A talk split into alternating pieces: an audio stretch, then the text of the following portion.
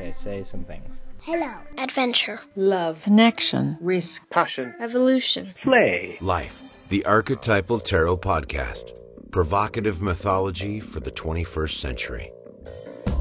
Happy New Year's to our Archetypal Tarot Podcast listeners. This is Cyndera Quackenbush speaking, and I hope that the 2020s is finding you well so far this year. As per our tradition, Julienne Givot and I, together over the phone, picked a card for 2020. This time we picked one from the Rider Waite Major Arcana and one from the Mana Cards to bring a bit of mainland and island wisdom together for our New Year's reading.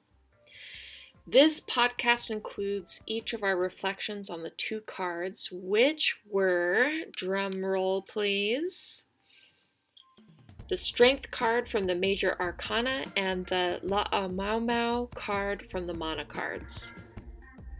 You can find a full podcast on our exploration of strength in our podcast history, but to summarize, the Strength card image depicts a young woman in white wearing a floral crown, her hands at the mouth of a lion, its tail between its legs. It is a bright and clear spring or early summer's day. Laamaomao also depicts a female figure emerging from a wooden vessel. Her lower half is like a spiraling whirlwind that comes from the calabash. She holds the string of a kite that is attached to a stingray swimming in the light of the sunset. This goddess of wind smiles out at us. The accompanying book to the Mana Cards tells a story for Laamaomao about the demigod Maui. Here is a section of that story. Maui wishes to fly a giant kite, but he needs help from the great winds to do it. But the winds that he ends up calling are not for kite flying at all. They are as mighty as the gods themselves. He ignores the warnings and calls increasingly for these powerful winds until the winds themselves are wrested out of the calabash, and the winds raged out of control and created a storm that ravaged all of the taro fields.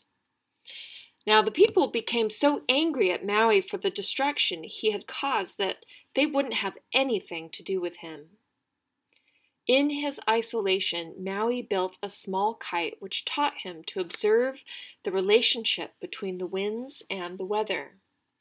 That is how Maui discovered the ways that the winds could be used to assist fishermen and farmers. Because he shared his discovery freely, the people forgave him for the destruction he had caused, and they began to call him Maui, whose kite foretells the weather.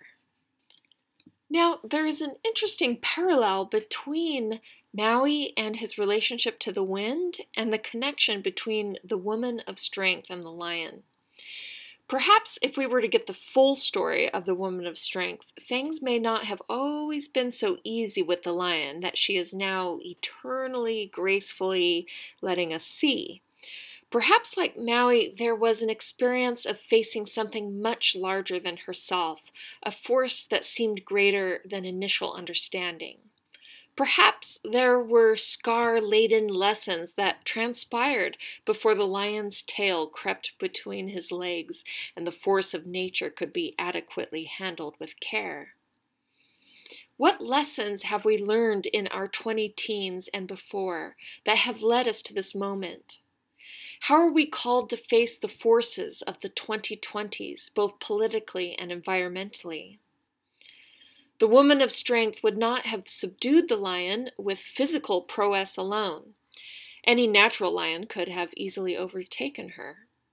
Her calm, her patience, and a deep inner strength have brought this quiet triumph. And a quiet triumph it is. This is not arms held high the celebration of victory in the strength. This is hands at work and not just any work, but the work at the mouth of the lion. This work we do has teeth, and her head is bowed low in intimate focus. This card doesn't just say, You're strong! Congratulations! It says, You are going to need strength for this work, and you are going to gain strength as you move through it, facing fears along the way. In the great polarities, controversies, and tricksters we are bound to face in 2020, there is a clue here for how to handle that which is difficult and that which has teeth. How will we relate with the powers greater than our individual selves? How can we work with these forces for good while not allowing them to take over beyond our control? The chaotic winds of Maui's kite catastrophe bring to mind the climate changes we see reflected increasingly in every continent's corner. As this podcast records, Australia burns, a new reality that has touched too close to home here in California each year as well. Maui's story also hints that there are winds of change at work, and I think of the Chinese proverb that in the winds of change, some build walls while others build windmills. What will we choose as a collective? I pray that we are given the wisdom to know when to take cover and when to ride the winds and dare to transform. In my first meditation for 2020, which was on these images we drew for the New Year's, the orange colors of each card reflected the second chakra, and the bright yellows reflected the third chakra. I became aware of the space between these two chakras, between belly and the solar plexus. The feminine orange glow of the second chakra, with its home of feeling and fluidity, was ready to receive. And the fire of the third chakra, of masculine aim and willpower, was ready for action.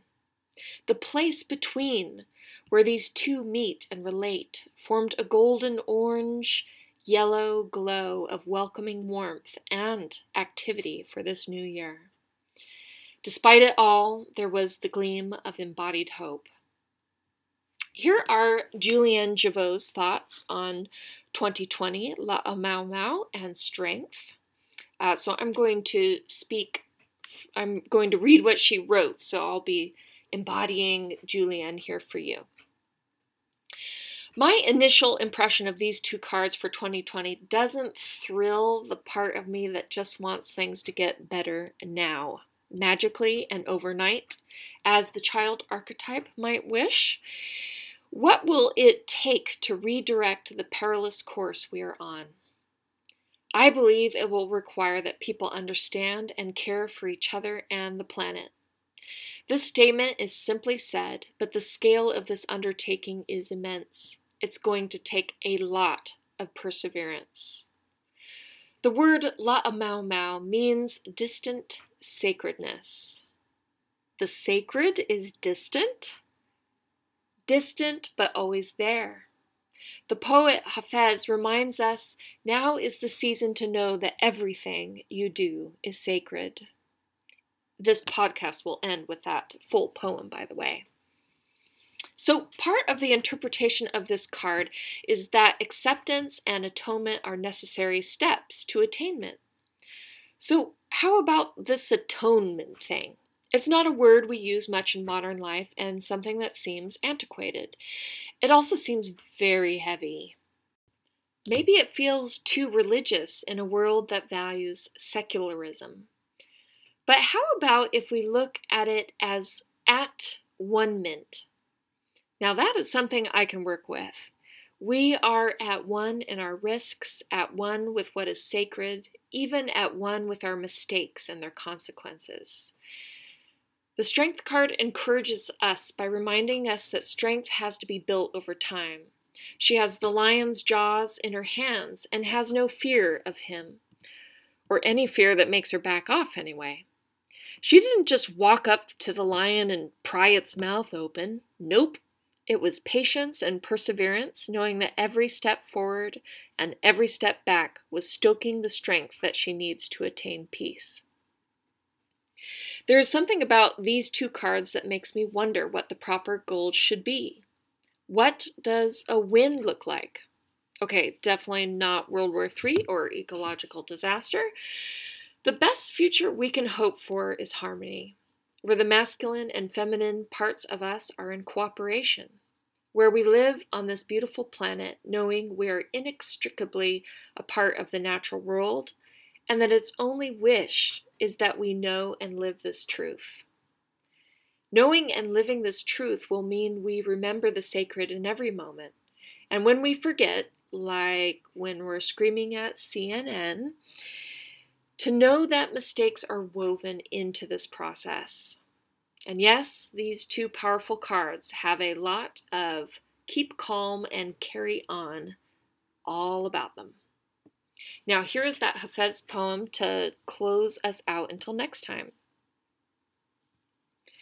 Now is the time, now is the time to know that all that you do is sacred. Now, why not consider a lasting truce with yourself and God? Now is the time to understand that all your ideas of right and wrong were just a child's training wheels to be laid aside. When you can finally live with veracity and love. Now is the time for the world to know that every thought and action is sacred, that this is the time for you to compute the impossibility that there is anything but grace. Now is the season to know that everything you do is sacred. Speaking of sacred, before I leave you, I am excited to announce that I will be offering my first ever retreat to Joshua Tree, my place of birth, for an in depth instruction of how to use the story through stone reflection cards and imagery. We will be asking the deep questions February 17th through 21st, and I will be joining with my dear friend Desiree Ammons, who will be offering her Sukha self care rituals at the retreat, which will include yoga, hair brushing, hot tubbing, and other desert escapes. I would love to see you there, and you can check out the details at storythroughstone.org forward slash retreat. And remember, through is spelled T H R O U G H. We are also still accepting questions and readings to be featured on the podcast, which you can submit by becoming a patron and emailing tarotpodcast at gmail.com. Make your tiny or not so tiny pledge at tiny.cc forward slash tarot. And warmest thanks to our current patrons, Kat, Richard, Ali, and Geneva. Thank you so much. Happy New Year and see you soon.